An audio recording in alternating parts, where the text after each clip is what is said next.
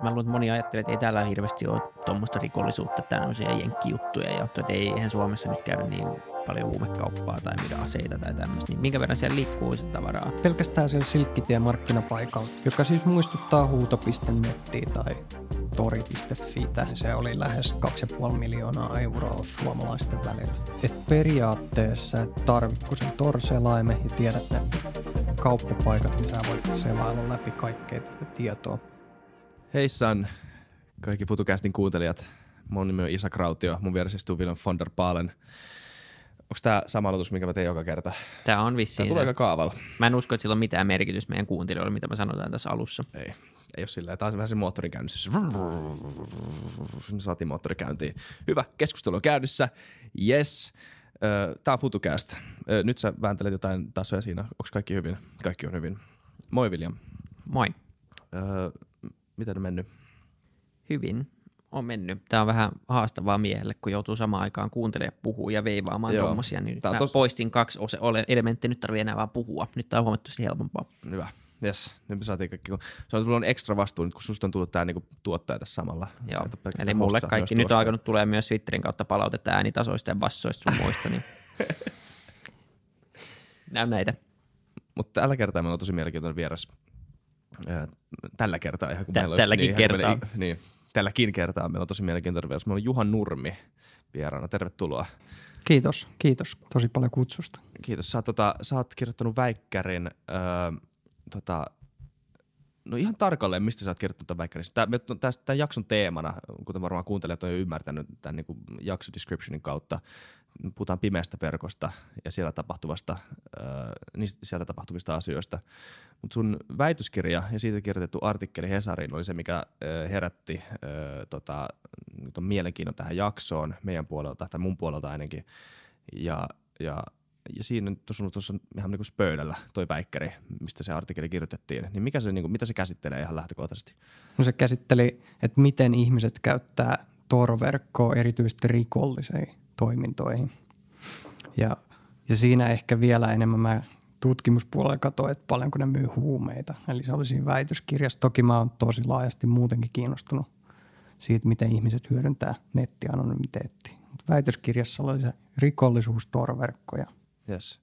Joo, tämä on ihan super mielenkiintoinen. Tämä on nyt taas tämmöinen ja Isak kolmenvuotiaana kohta pääsee kysyä kaikkia, kaikkia kysymyksiä, mutta mä oon maininnut tässä podcastissakin useita kertoja semmoisen Future Crimes-nimisen kirjan, missä puhutaan paljon tästä pimeästä verkosta ja miten sitä käytetään ja miten mahdoton tai miten vaikeaa se näyttää olevan saada ihmisiä kiinni ja miten sitä ei vaan saada tapettua sitä, sitä toimintaa ja, ja näin päin. Se olisi tosi mielenkiintoista kuulla vähän niin just tänään lisää siitä, että mitä kaikkea siellä oikeasti tehdään ja käytetäänkö sitä – onko siitä jotain hyötyäkin, onko, onko siellä jotain hyviä puolia, varmasti on, ei se niin mustavalkoista ole ja, ja, niin kuin, ja näin poispäin, mutta mut ehkä voisi alkuun ihan silleen ää, määrittää, että mikä on pimeä verkko, että et, mit, mitä sillä tarkoitetaan ylipäätänsä. No, pimeä verkko on vähän sellainen termi, että sillä tarkoitetaan kaikki sellaisia verkkoja ja teknisiä kommunikaatiovälineitä, mihin ei hakukoneet löydä suoraan, eli se sisältö on piilossa. Ja sitten tarvii käyttää jotain teknistä apukeinoa, että pääsee sinne, eli sinne ei pääse ilman jotain apuohjelmaa. Ja yleensä melkein synonyyminä mainitaan torverkko, koska torverkko on yksi niistä teknisistä verkoista, jotka toteuttaa tällaisen internetin oman sisäisen verkkonsa. Ja torverkko, se on siis iso, silloin joka hetki yli kaksi miljoonaa käyttäjää. Suomesta yli 10 000. Eli se koko luokka on huomattavasti isompi kuin nämä muut. Näitä on muutakin vastaavia semmoisia kuin I2P-verkko, mutta keskitytään nyt vaikka Tor-verkkoon, koska se on iso. Niin siinä idea on se, että se muodostaa internettiin tavallaan oman verkkonsa. Eli siellä on 7000 vapaaehtoisten ajamaa reititintä. Ne on tietokoneet, jotka ajaa sellaista Tor-reititysohjelmistoa. Ja jos joku henkilö käyttää Tor-verkkoa, niin sen liikenne kulkee näiden hyppyjen kautta salattuna, kolme hypyn kautta. Ja sitten seuraa, että ei löydykään, että mistä se henkilö alun perin on tullut sinne verkkoon. Eli normaalisti, jos te vaikka menette lukee Wikipediaa täältä teidän älypuhelimella, niin se Wikipediahan näkee, että täältä Helsingistä joku lukee nyt tätä tiettyä artikkelia, koska teillä on sellainen uniikki IP-osoite verkossa. No, jos te haluatte tehdä se anonyymisti, niin sitten voitte käyttää tämmöistä erityisvalmisteista Tor-selainta, jossa se liikenne kulkeekin tämä Tor-verkon hyppien kautta – ja silloin se näyttääkin yllättää, että se tulisi jostain muualta se liikenne. Onko se sama kuin kaikissa agenttileffoissa, kun ne valittaa, että joku pahis bouncea sen IP-osoitetta, Joo, niin, niin juuri se, että sitä ei siltä se pysty näyttää. trianguloimaan yhteen kohtaan, niin okei. Okay. Ky- Kyllä, juuri siltä se näyttää, että se näyttäisikin, että se liikenne tuleekin jostain Italiasta sitten tai muualta ihan muista maista. Onko se sama teho, mitä saa jollain VPNllä aikaiseksi tämmöisellä, mm, missä me puhuttiin, mä en tiedä missä järjestyksessä nämä tulee, mutta mutta anyway, niin sillä, sellaisilla VPN-ohjelmistolla, millä pystyy myös siirtämään koneensa sijainti jonnekin ulkomaille. Joo. Idea on siis sama, että VPNssä on yksi palvelin jossain ja se liikenne kierrätetään sen palvelimen kautta, eli se menee siinä palvelimella, tulee sieltä tulos ja kun se liikenne jatkaa siitä matkaa, niin näyttää, että se tulisikin sieltä VPN-palvelimen maasta, eli maa vaikka vaihtuu. No Tor-verkos ero on se, että se on ilmanen ja sitten, että siinä on kolme hyppyä. Ja siinä on haluttu poistaa se yksi sellainen keskitetty paikka, joka näkisi, että kuka liikennöi minnekin. Eli jos sä käytät VPN-palvelua, niin sun täytyy luottaa siihen VPN-palvelutarjoajaan. Eli, eli jos se on vain joku sattumavarainen outo VPN-palvelutarjoaja, niin sehän voisi vaikka vakoilla kaiken sun liikenteen, koska se kulkee heidän koneensa läpi. Se VPN-palvelin on vain jonkun toisen tietokoneen ja se liikenne käy sen läpi. No, sitten vaikka sä luottasitkin siihen VPN-palvelutarjoajaan, että se on vaikka joku F-Secure, nämä tarjoaa VPN, niin, niin siltikin niin siellä on yksi semmoinen solmukohta. Ja jos siinä vaikka murtaudutaan, niin sittenhän se hyökkää ja joku rikollinen näkee kaikkien liikenteen, kun se menee yhden solmun läpi.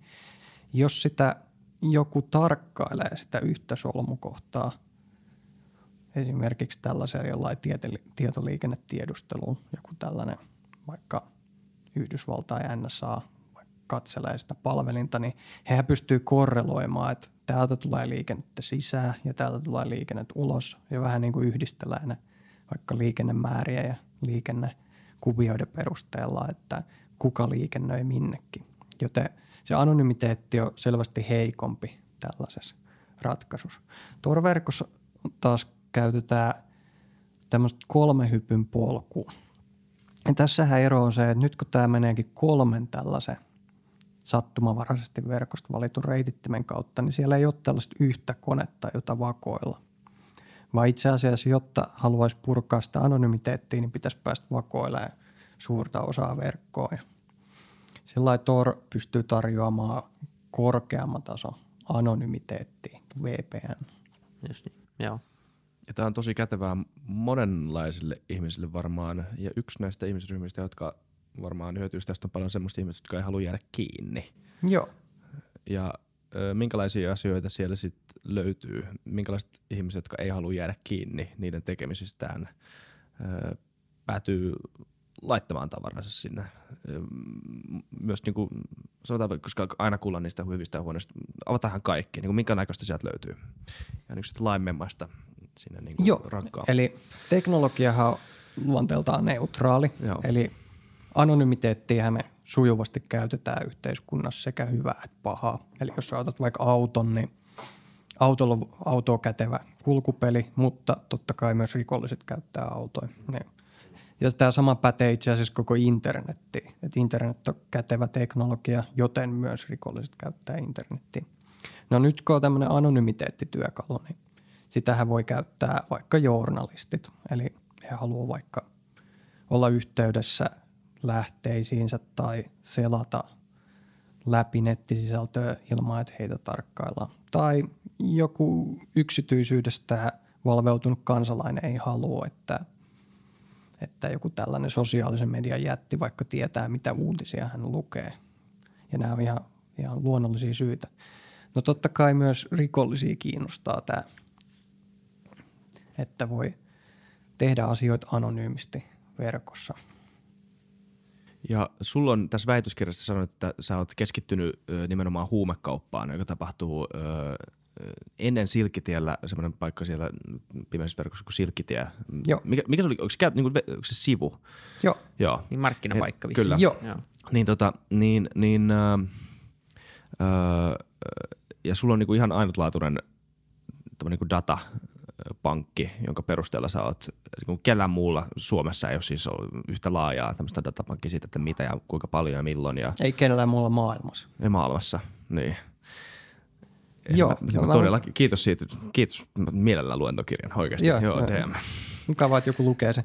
Toi, niin, siis Tor-verkko on VPN verrattu vielä siinä erilainen, että siellä tosiaan voi julkaista sisältöä. Eli on tällaisia erikoisia verkkosivuja, jotka päättyy .onion. Joo.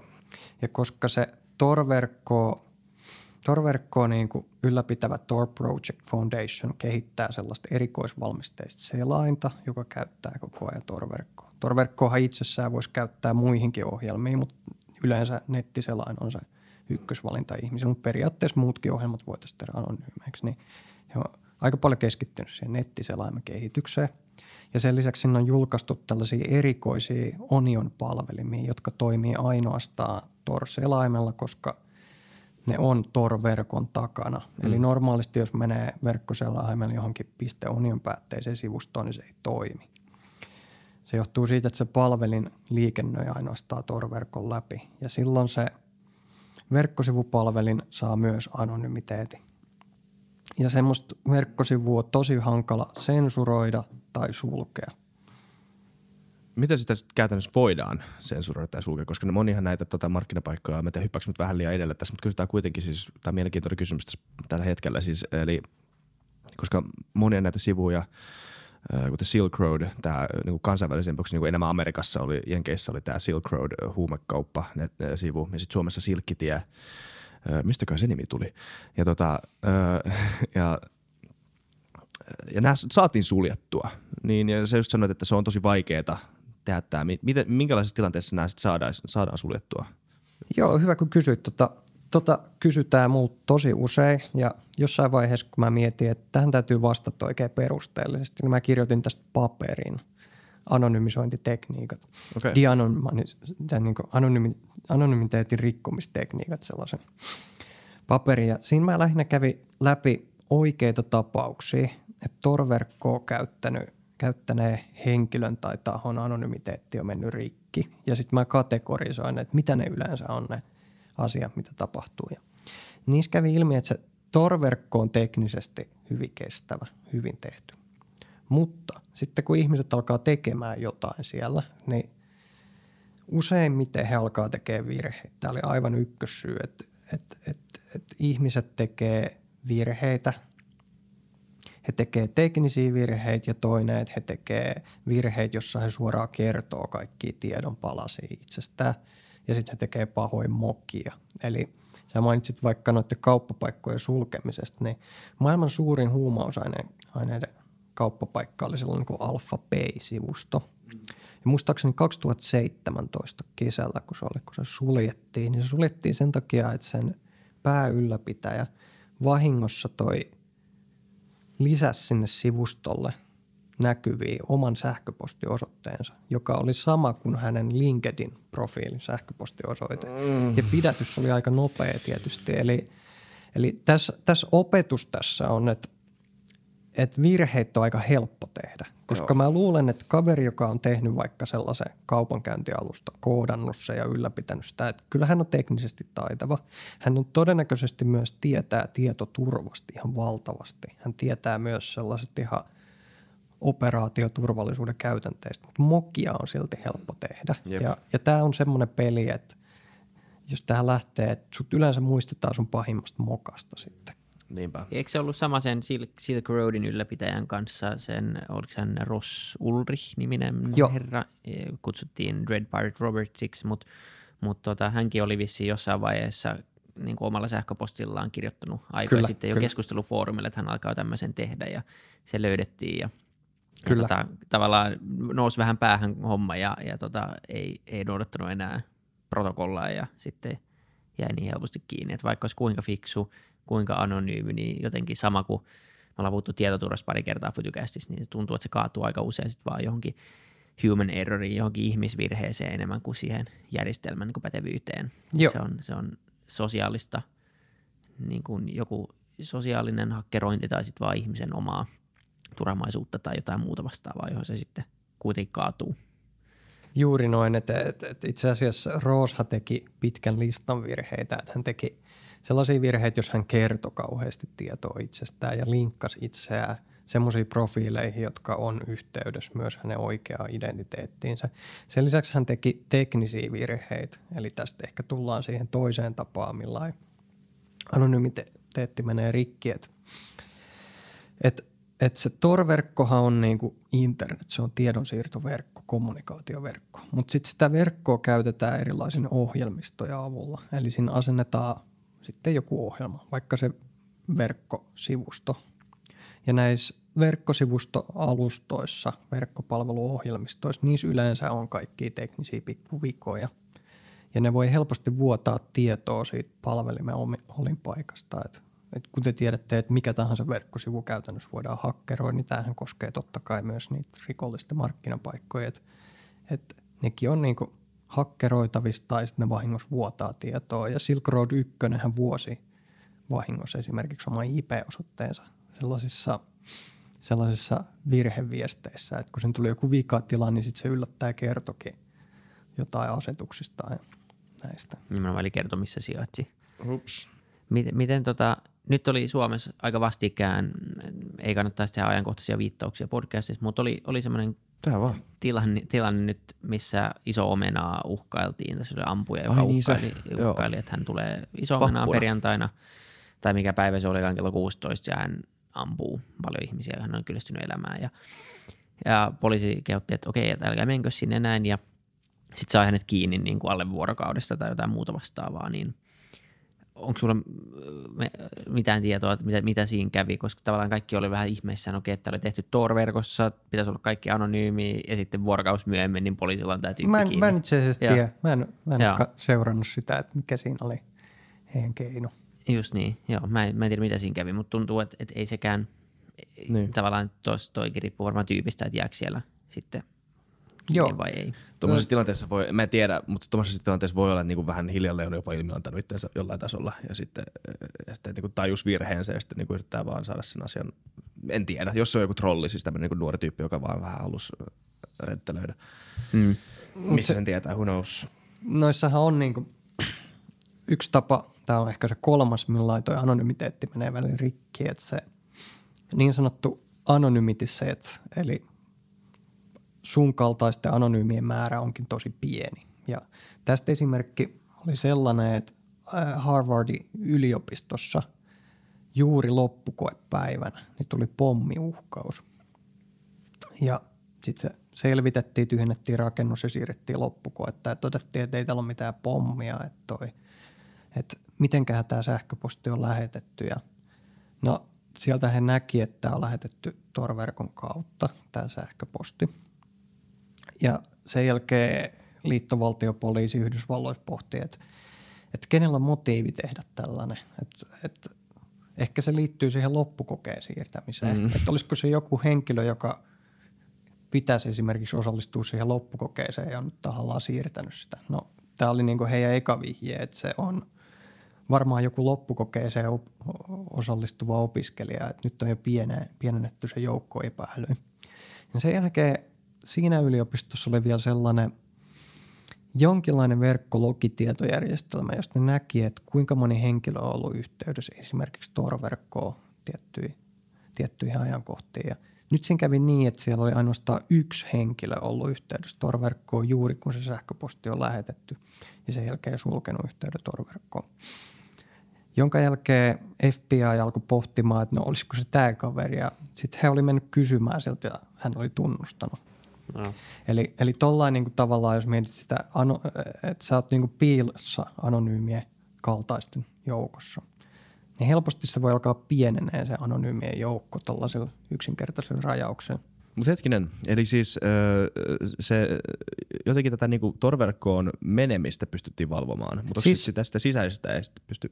Joo, sisäisesti ei. Siis siellä yliopistolla oli, tämä ei käy täsmällä ottaa ilmi toi mun väitöskirjassakin toi tapaus esitelty, mutta että miten se oli. Mutta ilmeisesti siellä yliopistolla oli toi jonkinlainen logijärjestelmä, että mitä ohjelmia siellä on kytketty verkkoon milläkin hetkellä. Ja mm. yksi kategoria niistä oli vertaisverkko-ohjelmat, eli mä veikkaan, että liittyy, että koittaa rajoittaa vaikka paljonko ihmiset lataa BitTorrentilla jotain, jotain piraattielokuvia. Mutta heillä oli tämmöinen niin logijärjestelmä ja he näki sieltä, että Tor-verkkoon on ollut yhteys, koska sehän näkyy – siellä paikallisessa verkossa, että mitä ohjelmia onkin verkossa. He ei siis näe, että mitä se ihminen tekee, niin, niin.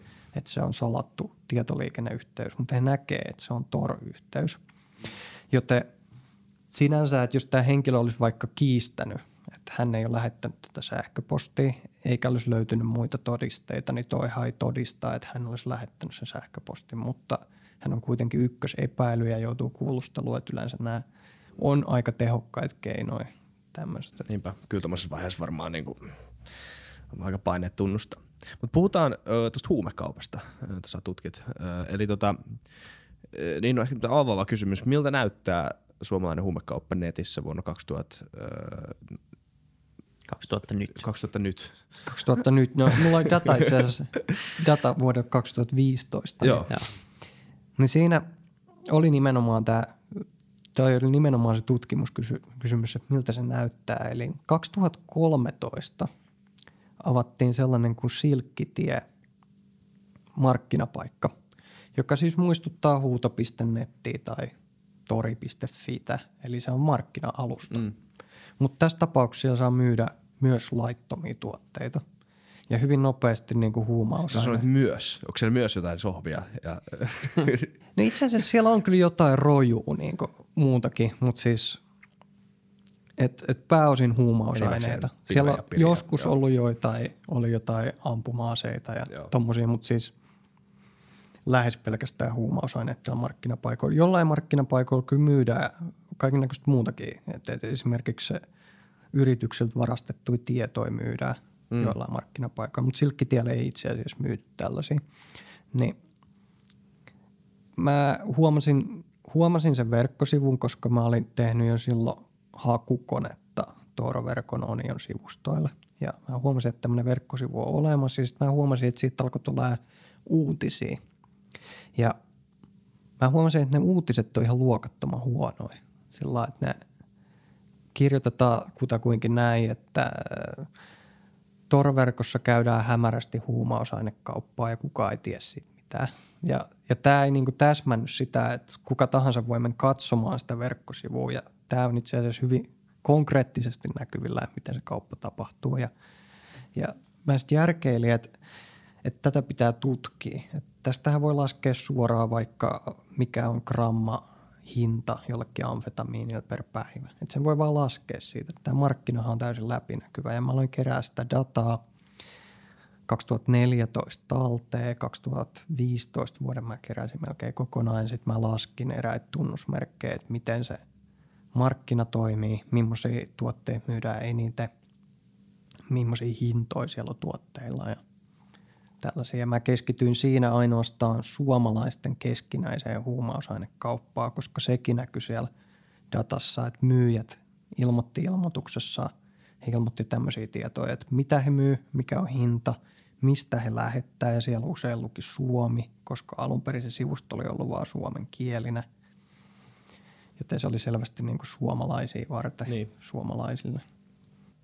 Okei. Okay ja minkälaisissa volyymeissa me, me niin puhutaan. Tämä on ehkä semmoinen asia, mä luulen, että me mietitään Suomea, niin meillä on ehkä, mä en tiedä onko meillä, minkälainen kuva meillä on, mutta mä luulen, että moni ajattelee, että ei täällä hirveästi ole tuommoista rikollisuutta, tämmöisiä jenkkijuttuja ja, tai mu- muiden maiden juttuja, että ei, eihän Suomessa nyt käydä niin paljon huumekauppaa tai myydä aseita tai tämmöistä, niin minkä verran siellä liikkuu sitä tavaraa? No, pelkästään siellä Silkkitien markkinapaikalla, niin se oli lähes 2,5 miljoonaa euroa suomalaisten välillä vuonna Joo. 2015 se oli sitä luokkaa.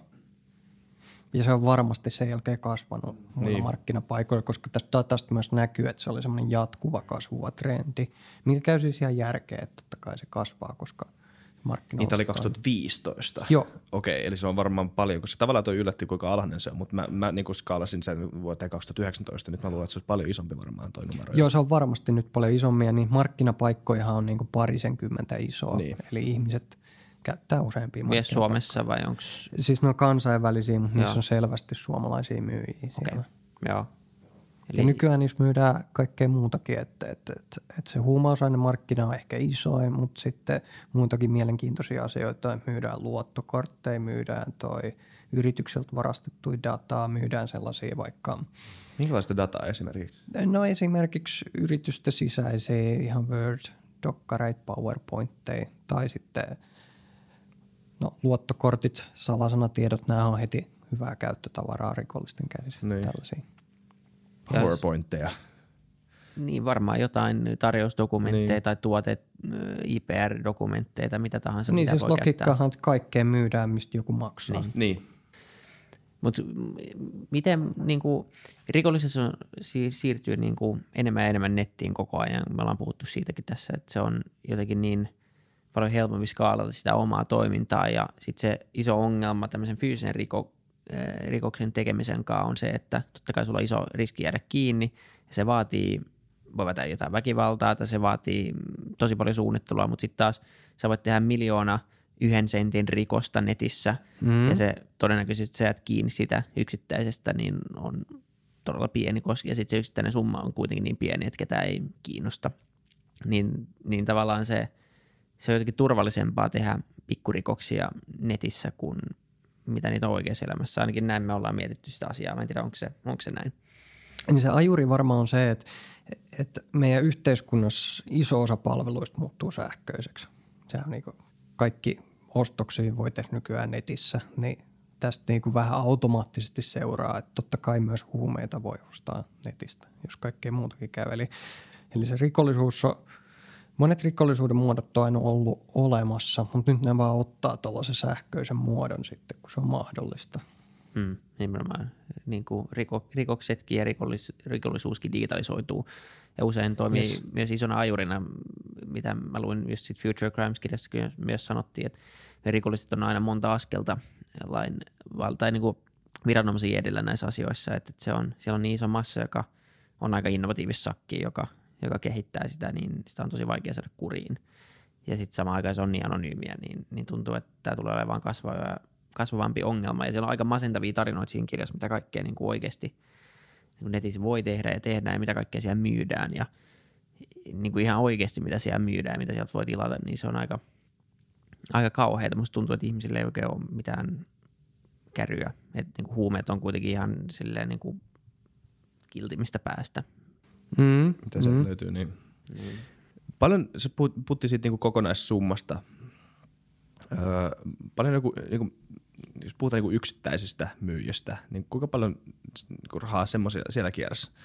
Kuinka paljon joku yksittäinen tyyppi pystyy tienaamaan siellä tai tienaa? Joo, toi onkin mielenkiintoinen kysymys. Mä havaitsin datasta, mä en muista tarkkaa lukua, mutta se oli sitä luokkaa, että mu- muutaman kymmentä myyjää myi valtaosa huumeista. Eli siellä oli selvästi sellaisia tosi isoja myyjiä Suomen markkinoilla, joista ylitse kaiken oli douppikauppa ja hänen alakauppansa. Että se näkyy siellä datassa, että myy eniten. Mm. Ja siinähän nettikaupassa on selvä, Kauppa. Siis profiili douppikauppa silkkitiellä. Okei, okay, joo. Joo. Öö, henkilöhän jäi kiilassa kärkkäineen. Itse asiassa tuossa erästä vankilassa tässä naapurissa, eikö se ole siellä? Joo, mä hetkellä? soitin hänellä ja Okei. siinä on lyhyt haastattelu mun väitöskirjassa. Eli, eli kun mä kirjoitin väitöskirja, siinä vaiheessa mä olin jo kirjoittanut sen. Mä ajattelin, että, että täytyy voi laittaa mielenkiintoisen mausteen vielä, että Joo. toi soittaa tuollaisen henkilölle ja kysyy vielä, vielä tavallaan sillä että miten tämä meni ja miten sä toimit siellä. Aika Ja, jännä ja varmaan. nimenomaan hän vahvisti just sen, että se brändi oli se juttu. Mm. Eli tämmöisessä kauppapaikassa on mainejärjestelmä, vähän niin kuin huuto.netissä tai tori.fi kaltainen, että siellä näkyy myyjä, mitä se on myynyt. Ja sitten siellä on peukku alas tai peukku ylös, eli semmoinen kuin huuto.netissä, jos tiedätte. Ja jos myyjällä korkea maine ja se myy paljon isolla volyymilla, niin se myös kerää kaikki ostajat ja se pystyy ylläpitämään selkeästi korkeampaa hintatasoa. Ja todennäköisesti se logiikka on ihan se, että, että jos tarjolla on kuvauksen perusteella identtiset tuotteet ja toinen myyjä on myynyt paljon korkealla maineella ja vaikka sillä olisi korkeampi hintakin, niin ihmiset kuitenkin uskoo, että se oikeasti toimittaa sen tuotteen, mitä se lupaa. Mutta jos on joku, kenellä on vähän mainetta tai edes vähän negatiivista mainetta, niin se melkein niin kuin siinä valintaprosessissa tippuu pois, koska kuka haluaa kokeilla, että kuinka hyvin se toimii se tuote. Etenkin jos kyseessä on huumausaineet, jolloin se on valtava riski. Niin todennäköisesti se brändi aiheuttaa sen takia just tämän efektin, että ne, ne ketkä myy paljon, ne pystyy aina vaan myymään enemmän ja ylläpitää korkeat hintatasoa. Ja, ja bisneskoulussa oppii, ihmiset oppii tämän 80-20 rulin, joka pätee meikään kaikkeen. Joka, tämä on aika universaali tämä, että niin kuin 80 prosenttia mistä tahansa tuotosta yleensä tulee tästä pienestä 20 prosentin tota, ns. etäpesäkkeestä tai niin kuin se, kes, niin kuin tästä niin kuin neksuksesta. Toi, toi sääntö on muuten rekursiivinen. Eli sä voit aina ottaa se 20 prossaa ja katsoa sen sisältä, että mikä on se eniten myyvä 20 prossaa. Toi, Sielläkin toimii? Joo, siis ainakin okay. niin kuin, se näkyy niin sellaista, että se, että, että se dopikauppa ja sen alakaupat myi eniten. Sillä Paljon se, päivässä? No kun mulla ei ole sellaista dataa, okay. näyttää, mutta siis että he erottu datassa isona myyjänä siellä esimerkkinä. Joo. Tot, jännä. Mut mutta nyt tähän tämmöinen Adam Smith-testi, kuinka hyvin tuommoista niin markkinat toimi siellä, koska tämä on niin täysin epävalvottu ulkopuolisesti, niin, niin öö, onko sulla dataa tästä? Joo. Niin, toimiks, toimiks tämä, tai, niin, no se avaa vaan, jos tämä riittää sulle avaukseksi, niin kerro vaan mitä tiedät, koska mä en Adam Smith-testi. Mä en tiedä, mikä on Adam Smith-testi. mutta siis... Mä heitin päästä äsken vaan semmoisen, toimiko tämä vapaa markkina tälleen niin kuin va- ei valvottu. Eli Joo. siis Normaalisti markkinoilla, että jos, jos ne ostat jotain jauhelihaa kaupasta, niin. niin näillä markkinoilla, niin totta kai sielläkin on brändit, eli, eli toi, että myyjällä ei ole varaa menettää mainettaa myymällä jotain märäntynyt jauhelihaa. Mm. Mutta siellä on myös regulaattori viimeisenä sitten, eli se on laitonta myydä pilaantunut jauhelihaa. Niin. Ja näillä markkinoilla tietenkään ei ole sitä viimeistä sanaa, että laki määräisi sen sijaan siellä on selvästi toi sisäinen regulaatio, joka toimii, eli se on se mainejärjestelmä.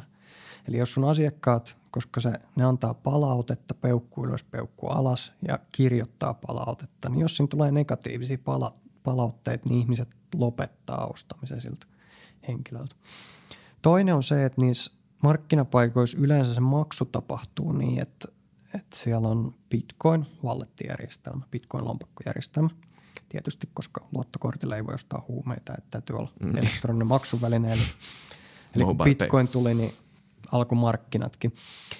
Ja sinne ostaja siirtää tilille ja lompakkoon yleensä maksuvälineeksi bitcoineja. Ja sen jälkeen hän tekee tietyn ostoksen, jolloin se määrä lukitaan hänen tililtään pois. Mutta sitä ei vielä anneta myyjälle, vaan se myyjä saa vasta sen maksun sieltä järjestelmän kautta siinä vaiheessa, kun ostaja käy antaa palautteen, että tuote tuli ja on Okei, kunnossa. se on escrow-järjestelmä tavallaan. Joo, escrow-järjestelmä. Okei. Se jää semmoiseen välilimboin, Joo, kunnes kaikki niin on hyväksynyt. Välitilijärjestelmä tai niin. joku tällainen Joo, on suomeksi. Nimenomaan. Okay. Eli siellä ei ole nimenomaan sitä normaalia markkinaa, että, se, että olisi light, vaan siellä on tämä sisäinen, sisäinen – sisäinen mainejärjestelmä ja sisäinen valvonta sitten noille. Ja se ainakin näytti toimivaa verrattain, verrattain tehokkaasti. Ei ole kuluttajasuojaa ja 14 päivän palautusoikeutta. niin, jos näyttää kuittia. okay, tota, näkyykö siellä tämmöisiä niinku ailahteluja, että niinku, liikkuuko tämä kauppa mitenkään? Nousiko siellä tämmöisiä ihmisiä niinku vähän korkeammasti, joku mokas vähän ja sitten niinku huomasi, tuli heti eka peukku alas ja osa, mikä näillä markkinoilla näkyy sekä niillä markkinapaikoilla koko alustalle että myyjille, että ne tekee niin sanottuja loppukusetuksia. Ja mm. se tarkoittaa sitä, että, että ne on todennäköisesti päättänyt lopettaa toimintansa lopullisesti. Mutta niillä tavallaan on sellainen peliteoreettinen etu, että, että niillä on tähän mennessä ollut hyvä maine, niin nyt ne yllättää ilmoittaakin, että ne myy tosi hyvää tavaraa ja kaikki ostakaa ja – siellä ei oikeasti ole mitään lähetyksiä, mitä ne niin. aikoo tehdä. Eli ne tekee semmoisen viimeisen huijauksen sillä brändillä, että ne niin kuin ulosottaa siitä sen kaiken hyödyn, mitä pystyy. Ja sitten lähtee menee. Joo, ja markkinapaikat usein sulkeutuu tällä tavalla. Eli koska siellä markkinapaikoissa useimmissa on se markkinapaikan sisäiset Bitcoin wallet-järjestelmät, niin silloinhan se markkinapaikan ylläpitäjä voi tyhjentää se koko markkinapaikan rahasta ja sulkea sen silloin, kun hän päättää lopettaa toimintansa. Markkinapaikkahan siis saa normaalisti tuottonsa siitä, että he ottaa muutaman prosentin semmoisen komission niin kuin siitä mm. tapahtuvasta kaupasta. Mm. Eli siellä markkinapaikkaa ylläpitää muutama henkilö tai yksi henkilö ja hän saa aina pari prosenttia siinä laittoman kaupan volyymista.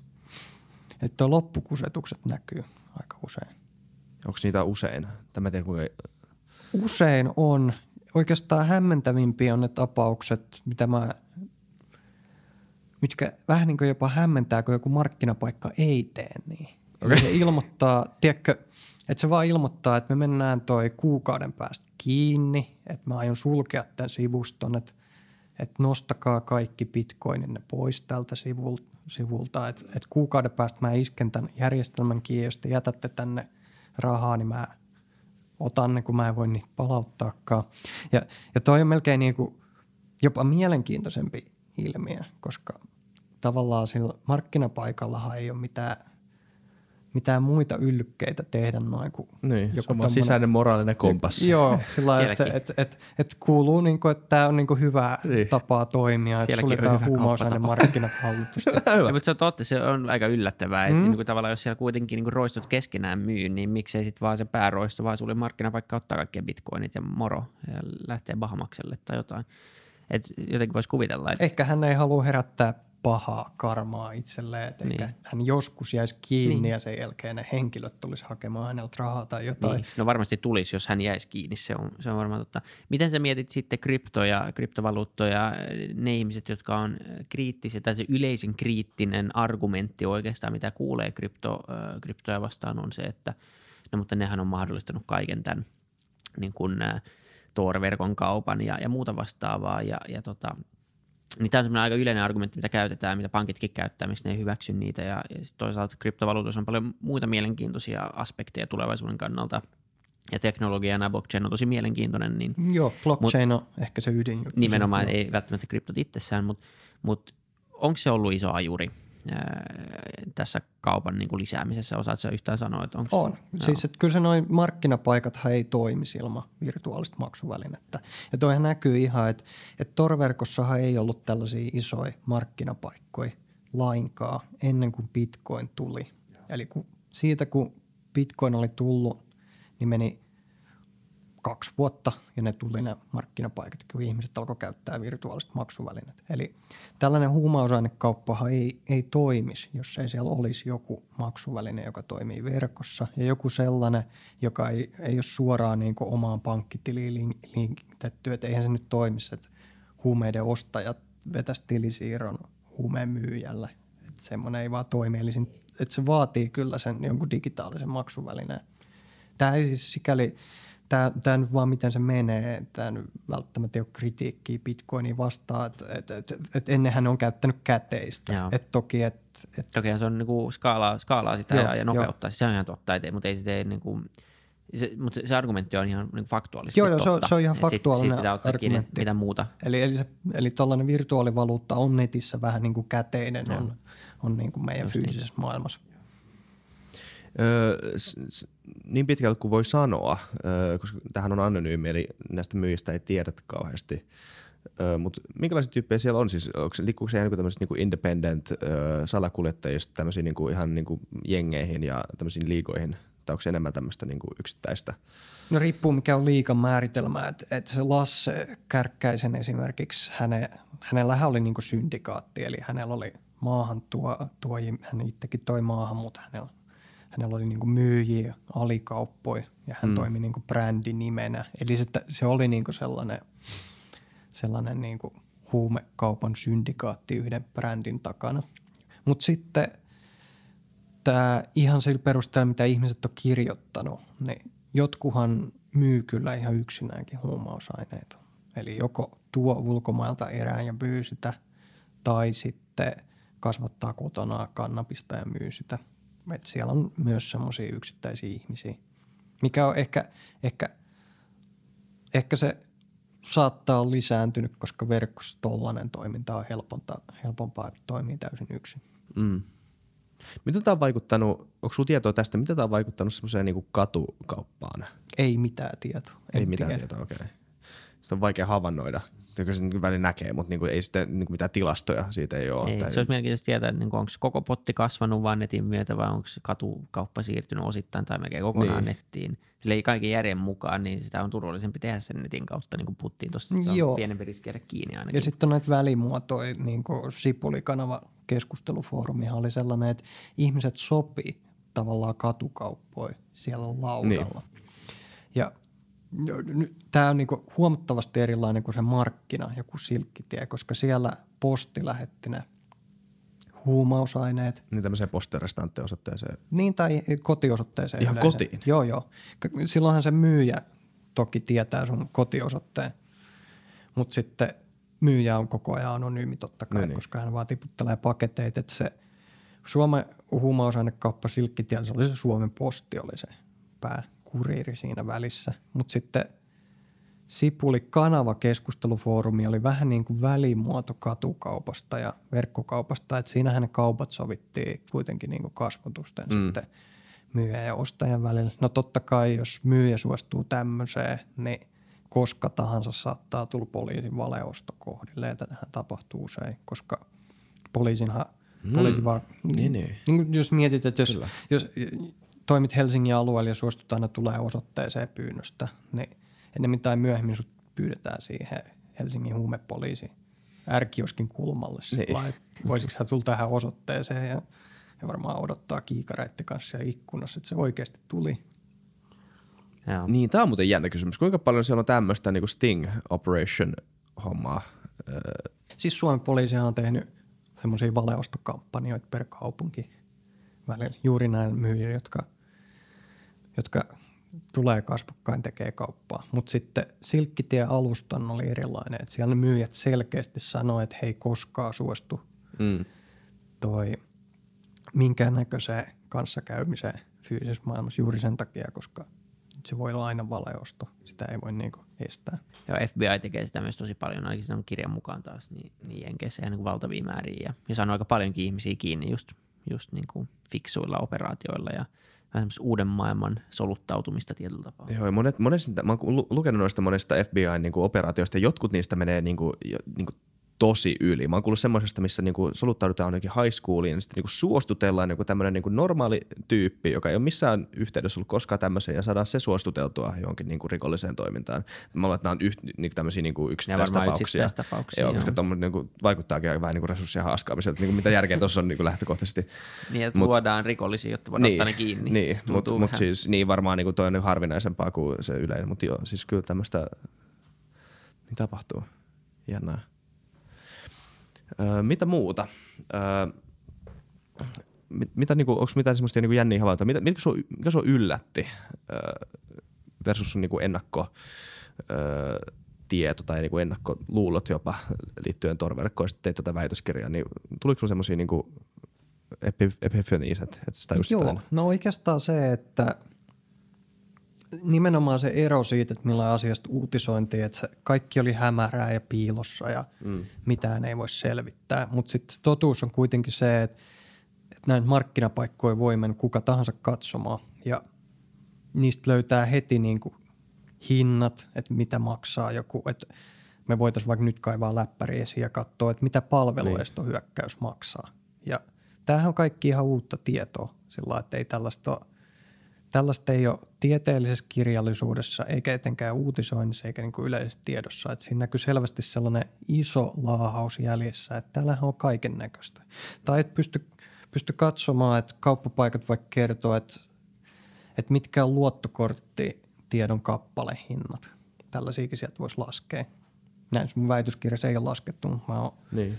työni puolesta sit selvittänyt tällaisia vastaavia keissejä. Tai että tai et mitä maksaa pääsy johonkin tiettyyn yritykseen. Että joku yrityksen työntekijä tai entinen työntekijä voi vaikka myydä, että hänellä on joku dokumentteja tai tieto, miten sinne yrityksen järjestelmiin päästään. Ja kaikkea tällaista myydään myös noin markkinapaikoilla. Ehkä mielenkiintoisimpia ja valtavimpia noista on ollut se, että on myyty tiedustelupalveluiden työkalu jopa. Eli okay. niillä on annettu hinta, että tämä on, tämä on niin tiedustelupalvelun murtautumistyökalu ja – niin se joku vanha työntekijä myy vai onko se joku, joka on keksinyt tavan Varastettu sinne? yleensä kaiketi. Ja. Tai sitten joku toinen valtio trollaa Just niitä niin. tai jotain, ei vaikea ja. sanoa, mutta joku niitä on kuitenkin vienyt. Ja no ihan tosi, tosi iso juttu. Ja, ja, ja kaikki tämä on kuitenkin sillä että että periaatteessa, että tarvitko sen torselaimen ja tiedät ne kauppapaikat, niin sä voit selailla läpi kaikkea tätä tietoa. Ja se oli oikeastaan se kaikista iso juttu, että paljonko se tiedotus niin kuin jossain mediassa laahaa perässä. Että siinä ei, siinä kerrotaan, että se on vaan tapahtuu hämärässä ja kukaan ei tiedä. Niin, vähän tämmöistä niinku, jotenkin niinku semmoinen moraalinen, moraalinen syyllisyyden tunne ylläpitää sitä tabua jotenkin, tai ylläpitää semmoista niinku hämäräkuvaa siitä. Me tiedetään, mistä tämmöinen niinku johtuu. Onko se vaan sitä, että ihmisiä pelottaa liikaa ottaa selvää tai ei vaan ehkä, pysty ottaa ehkä selvää? siinä on vaivan näköä vaatii, niin. että ottaa selvää asioista. Että se – Oliko se niin, että sä oot myös tehnyt, sä mainitsit, että sä oot tehnyt hakukoneen tuohon Tor-verkkoon. Joo. Kertoo vähän siitä, että miksi tavallaan ja, ja miten. Ja... No se miksi-kysymys oli se, että mä olin opiskelija ja mä tarvin, tarvin jonkun koodausprojekti ihan niin kuin harrastukseksi. Sitten mä huomasin, että Tor-verkon verkkosivuille ei ole hakukonetta. Ja mä aloin, päätin, että no, mä haluan selvittää, miten semmoinen tehdään. Multahan meni siihen neljä vuotta, koska A, aluksi mä en osannut koodata ja B, mä en edes tajunnut, mitä mä oon alkamassa tekemään. Mutta toi... Tolleen pitäisi lähteä niinku projekteihin. Ei, mä tykkään tuossa asenteesta. Toi on hyvä. Asenne, joo. Ei mitään haju, mitä me teemme, mutta lähdetään mennä tekemään tätä. Hyvä. Mä joo, tosta. no, kyllä siinä neljäs vuodessa oppii koodaamaan ja oppii tekemään Niinpä. hakukoneen ja tutustumaan kaikkiin yksityiskohtiin ja vaikeisiin ongelmiin. Ja nyt se on sitten ollut 2014 vuodessa nykymuodossa toiminnassa. Toimii vieläkin? Joo, joo. Mikä toimiiko se, se kuin joku, se on niin kuin, vaikka Google? Niin joo, se, se on niin kuin Google-hakukone, mutta näille .onion päätteisiin. Eli jos mä menen nyt sun hakukoneeseen eh, sinne Tor-verkkoon ja kirjoitan vaikka, en mä tiedä, sohva tai huume, niin sitten... Hakutuloksia tulee varmasti niin, molemmilla. Just niin, okei. Okay. Aika jännä.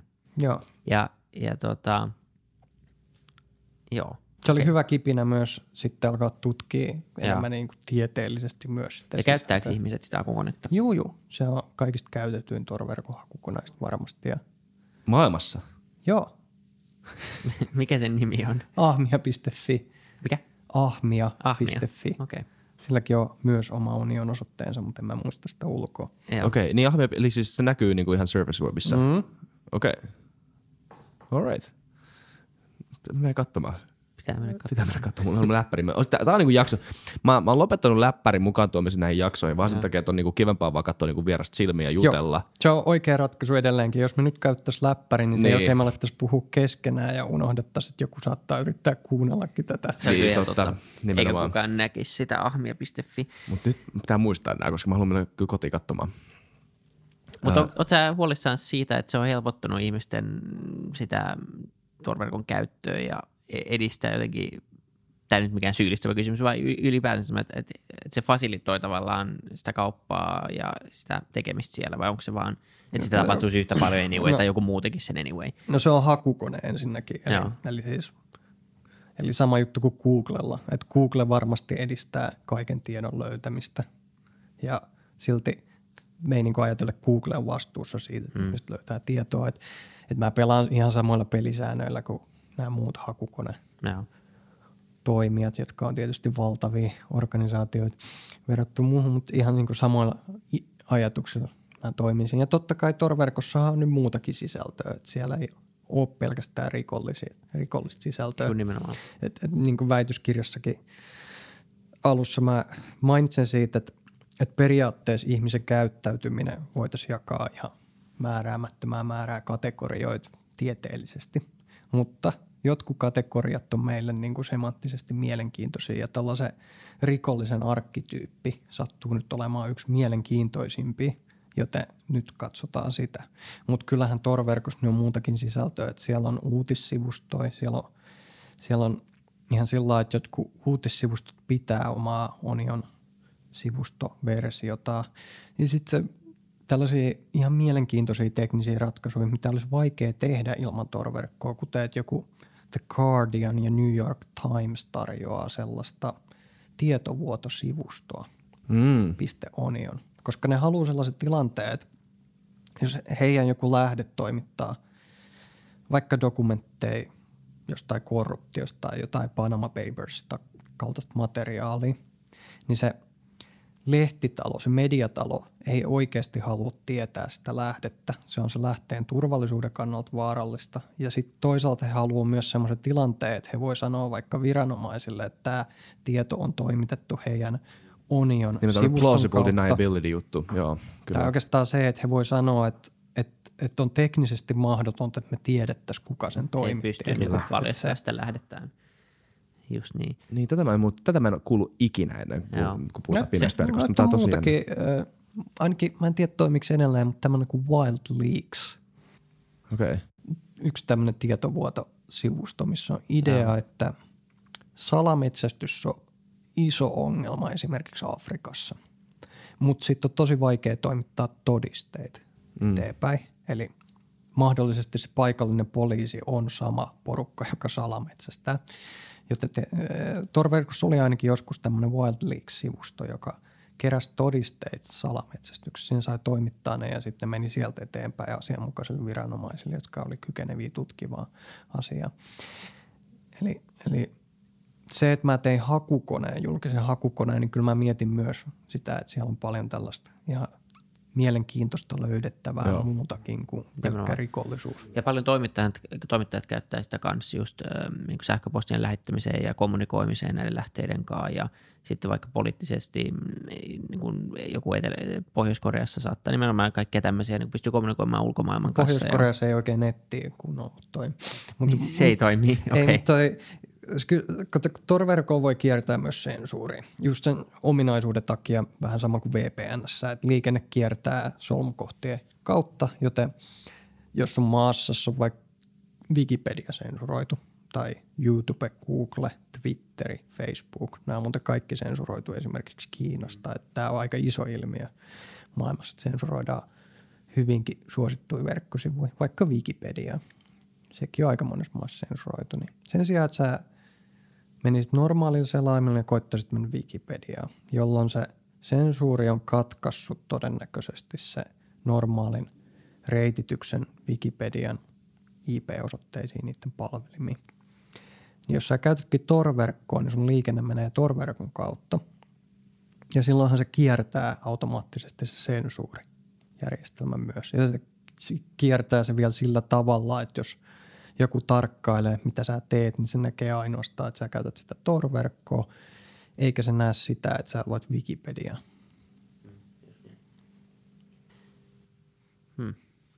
Pohjois-korealaisilla ei ole kivaa.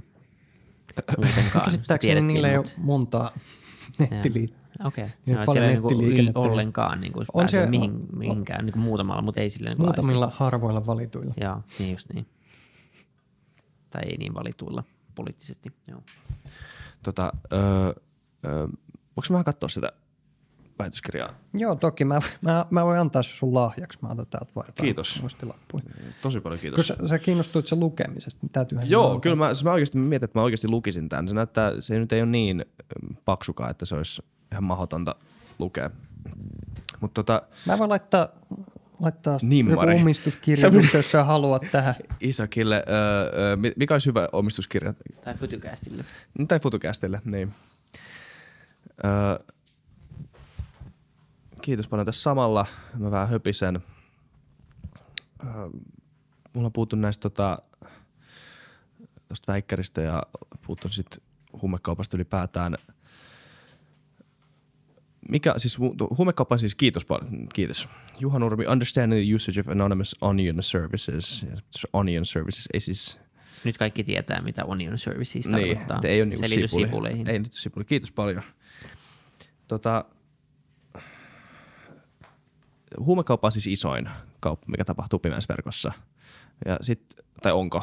Se, se oli Suomen osalta isoin. Toki siellä tapahtuu muutakin kauppaa, mutta Silkkitiellä se oli isoin. Okei. Okay. Minkälaista muuta tämmöistä, niin kuin, mitä, mitä isoja kategorioita, mutta vähän käynyt läpi näitä, tota, että siellä on ö, yritys, ö, Yritysten tietoja. tietoja, ö, aseita.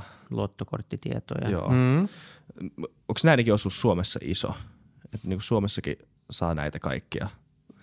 Siis nämä on kansainvälisiä kauppapaikkoja, eli siellä on kaikkien maailman Niin, niin. yritysten tietoja. Ja, ja yritysten tiedoista niin ne voi olla niin kuin esimerkiksi yritysten laskutuksen tietoja tai jotain tämmöistä finanssia tietoa. Tai sitten juuri niiden sisäisiä dokumentteja voi myydä. Tai pääsyä heidän järjestelmiinsä tai jotain tällaista intellectual property Mm. viety heiltä. Tai ihan niin kuin salasanalistattu iso kauppatavara. Siellä muun muassa näitä. Niin sinne, esim, nyt kun oli tämä tota, iso Facebookin tota, hakkerointi, missä hakkeroitiin joku 500 miljoonaa eri tiliä, monet, ja varmasti monet kuuntelijoista on osa sitä listaa, josta olette Facebookissa, niin, niin tämmöisiä tietoja esimerkiksi, tämmöisiä niin kuin henkilökohtaisia Facebook-profiilitietoja, ei nyt sillä, että yksittäisen suomalaisen random jantterin Joo, profiili joko kauheasti- myydään tai sitten jaetaan ilmatteeksi. Eli toinen kulttuuri on sellainen niin kuin hakkeriryhmien, tämmöisten anonymous-kaltaisten ryhmien toiminta. Mm. Eli he saattaa tehdä tietomurtoja ja sitten vaan vuotaa yritysten dataa vahingoittakseen tiettyjä yrityksiä. Tai he suunnittelee ihan avoimesti, että minkä teollisuuden ala kimppuun he käy. Eli mä kävin läpi vaikka se heidänkin toimintaa myös tuossa väitöskirjassa, että että se saattaa vaikka ottaa kohteekseen jonkun tällaisen valaankalastuksen firma, Mm. mm. valaankalastukseen liittyvät firmat. Ja se saattaa yllättäen laajeta aika pitkälle, että koko logistiikkaketju, eli jos, jos se logistiikkaketju, joku rahtilaiva käsittelee valaalihaa, niin se saattaa joutua anonymouksen hyökkäyksen kohteeksi. Mitä se käytännössä tarkoittaa sen rahtilaivan kannalta? No, jos heillä on jotain verkkotoimintoja, niin niihin koitetaan murtautua tai tehdään palveluistohyökkäyksiä heidän toimintoihin. Et, et, et, niin kuin pienin tämmöinen esimerkki oli norjalaiset ravintolat. Eli Anonymous muistaakseni eka iski Islantiin niin kuin ihan ravintoloitakin vastaan, jotka myi valaalihaa. Ja, ja sen jälkeen he niin kuin valtio toisensa eteen jälkeen eteni ja siellä oli Norja seuraavaksi ja sen jälkeen he iski norjalaisiin ravintoloihin. Eli teki palveluistohyökkäyksen, joka tietysti lamauttaa ne ravintoloiden verkkosivut, koska siellä näkyy selvästi, että on valaalihaa listattu, Mm. että he myy. Niin. Ja tämä, tämä, tämäkin on edelleen niin kuin mielenkiintoinen keissi sillä lailla, kuinka läpinäkyvä toi on ainakin, kun jälkikäteen katsoo sitä, että hei, et hetkinen, että tämä ryhmähän on kolme vuotta sitten ilmoittanut, että he alkaa hyökkäämään kaikkia valaalihaa käsitteleviä yrityksiä vastaan. Ja sen jälkeen he on vielä tehnyt kampanjat toi valtio, valtio kerrallaan. Ja silti mä satuin vilkaseen, millain tuosta uutisoitiin Norjassa, niin se oli kaikilla täysin yllätys, että se hyökkäys tulee. Vaikka se oli juuri ennen sitä tapahtunut, että operaatio Islantiin vastaan.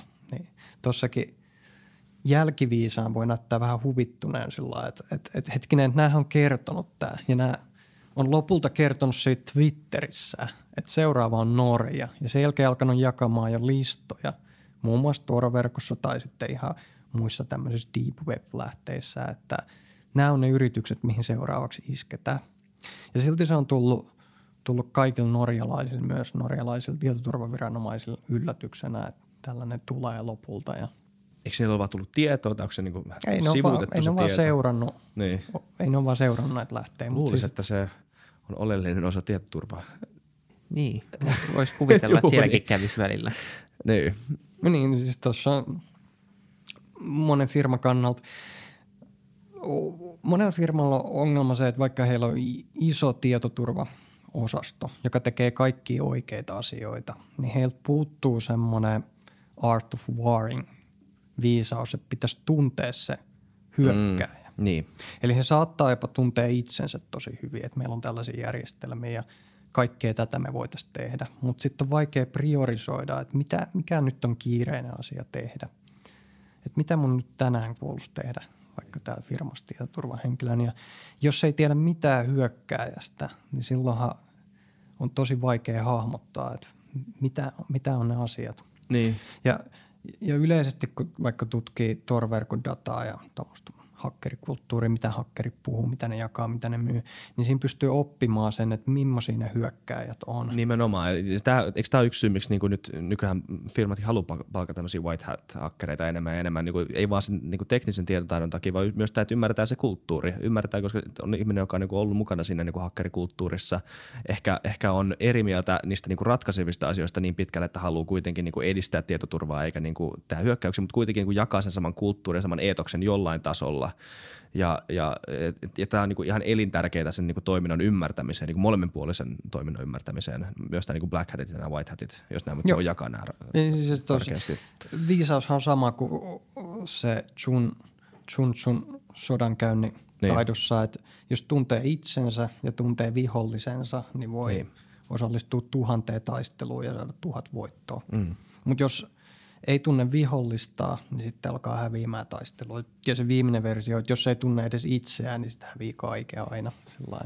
Ja, ja esimerkiksi tutkimalla deep web, dark web, dark web dataa ja miten rikolliset siellä toimii, niin voi oppia, mitä hakkerit tekee. Voi oppia, mitä ne tekee juuri nyt, mitä, mitä, mikä on ne heidän niin näkyvyys, vai mitä he näkee tietysti firmasta, koska eihän he valitse – Osa hakkereista tekee huvikseen tietomurtoi, osa tekee ihan niin kuin työkseen niitä. Mutta molemmilla on joku syy, että millainen valitsee tiettyjä Jep. kohteita. Ja he tietysti valitsee kohteekseen semmoisia yrityksiä, mistä löytyy paljon tietoa, mistä aloittaa. He tekee niin kuin se tiedustelun siitä, että ajaa, että meillä on kaikkea tällaista. Ja aikaisemmin on ollut tällaisia tietovuotoja, että löytyy vaikka salasanoja ja – tämän firman vaikka sähköpostiosoitteiden perusteella, niin aikaisemmissa vaikka jossain salasanavuodoissa on tämä firman, firman salasanoja, mitä todennäköisesti uudelleen käytetään monissa heidän järjestelmissä. Ja näinhän se hyökkää ja näkee sen mm. firman. Tämä on se hyökkää ja näkemys siitä.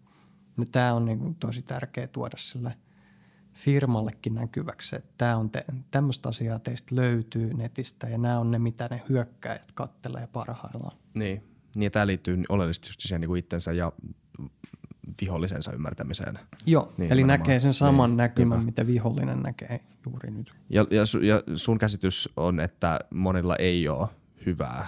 Monilla semmoisilla kohteilla, joilla pitäisi olla hyvä käsitys tästä, niin ei ole läheskään niin tarpeellista ymmärrystä siitä. Siis että monestihan firmoilla käy jopa niin, että niitä vastaan on jo hyökätty. Ja he, huonoin tilanne firmalle on tietysti, että he oppii uutisista – että he, heitä kohtaa tehty tietomurto. Eli siis, että he selaa se uutisia ole, sillä niin kuin, että meidän datat on netissä ja me ollaan toi päivän uutisaihe ja sen jälkeen ne alkaa vasta havaitsee sen niin kuin tota kautta. Toihan on tietysti se firman toiminnan, toiminnan kannalta huonoimpia vaihtoehtoja lukea lehdestä ja siitä, vasta siitä saada se tieto. Siinä ei ole viestintä vastaava kauhean hyvä, helppo duunipäivä. Mut jep. Miten sä luulet, että pitkällä tähtäimellä käy dark webille ja Torille ja kaikille? Tuleeko se vaan kasvaa ihan? Se kasvaa, kasvaa totta kai.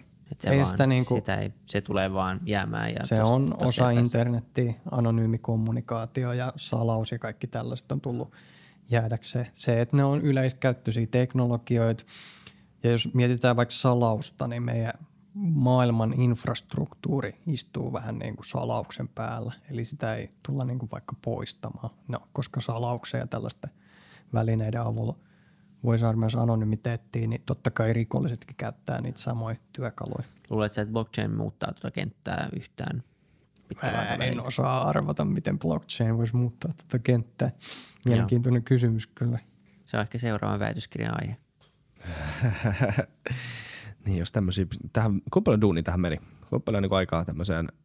Öö, no, no väitöskirjoista sen verran, että, että toi on – niin sanottu nippuväitöskirja. Eli mä oon eka tehnyt viisi julkaisua ja sen jälkeen mä oon kirjoittanut niiden pohjalta ton noin 60 sivua alkuun. Se on niin kuin johdanto niiden julkaisujen pohjalta. Mm. Eli multa, totta kai meni vuosi, että mä tein julkaisu kerrallaan, mutta sitten mä kirjoitin se 60 sivua alkujohdantoa noin kolmes kuukaudesta tuohon ja se on nyt se väitöskirja. Tota sanotaan nippuväikkäriksi. Toinen tapa tehdä väitöskirja olisi, että se on vain niin kuin yksi, ai, yksi niin kuin, mm. se on niin kuin, että ei tee tieteellisiä julkaisuja, vaan kirjoittaa niin sanottu monografi. Okei. Okay. Okay. Jännä. No vielä kerran tässä nyt, jos haluatte lukea, löytyy myös netistä pdf niin Juha Nurmi kirjoittanut Understanding the Usage of Anonymous Onion Services. Mikä tämä subtitle oli? Empirical Experiments to Study Criminal Activities in the Tor Network. Eli siis, tässä mitä, kukaan mitä tuossa Me laitetaan se sinne jakson kuvaukseen. Laitetaan vaan, joo, Niin, laitetaan tota, mielellään. Se on pdf ihan Joo. netissä luettava. Ja siis ihan niin kuin ainutlaatuinen datapankki on käytetty tätä varten. Niin kuin ei ole tämän, näin tarkkaa tietoa. Huumausainekaupunkäynnistä ja vielä Joo. Suomen osalta, niin se on tarkka se. Joo. Jännä. Me luetaan se ainakin suurella Hei, mielenkiinnolla. Kiitos tästä Joo, jaksosta. Tämä oli, kiitos. tämä on Kiitos, tosi jännää. kiitos tosi paljon kutsusta. Tämä oli tosi kiva. Joo, Joo, Joo kiitos. mielenkiintoista. Öö, tota, vikat jutut tähän loppuun vielä. Seuratkaa meitä Twitterissä, öö, seuratkaa meitä Instagramissa, vaikka se, me ei ole siellä nyt superaktiivisia, mutta Joo. Jos Antakaa meille syy niin olla. Twitter. Niin. Twitter ja sitten käykää tilaamassa. Tätä ei kannata kuunnella SoundCloudista, se on vaan hostauspalvelu, jossa on huono kuuntelu, kuuntelukokemus, eli jokaisessa kännykässä melkein sisäänrakennettu joku podcast-applikaatio, niin kattokaa sieltä ja ottakaa tilaukseen ja käykää arvostelemassa, niin ja jos, jatkuu. jos Futucast ei löydy teidän podcast-applikaatiosta, niin kertokaa meille, koska me hoidetaan sitä asiaa ja laitetaan se sinne Heti. ASAP. Yes. Hei, mutta kiitos paljon. Kiitos Juha Nurmi ja kiitos, Kiitos. kuuntelijat. Kiitti.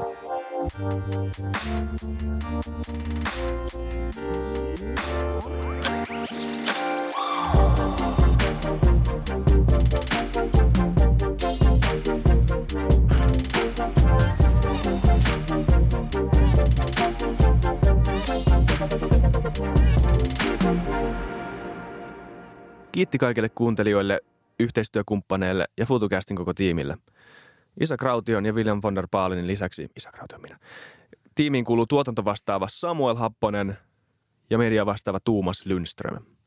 Ja kiitos Niko Noanalle tästä upeasta tunnaribiisistä, joka on mukana Lululandissa. Seuratkaa mitä somessa nimimerkillä FutuCast, millä tahansa podcast-alustalla ja niin ja saa arvostella. Mielellään. Thanks. Moi moi.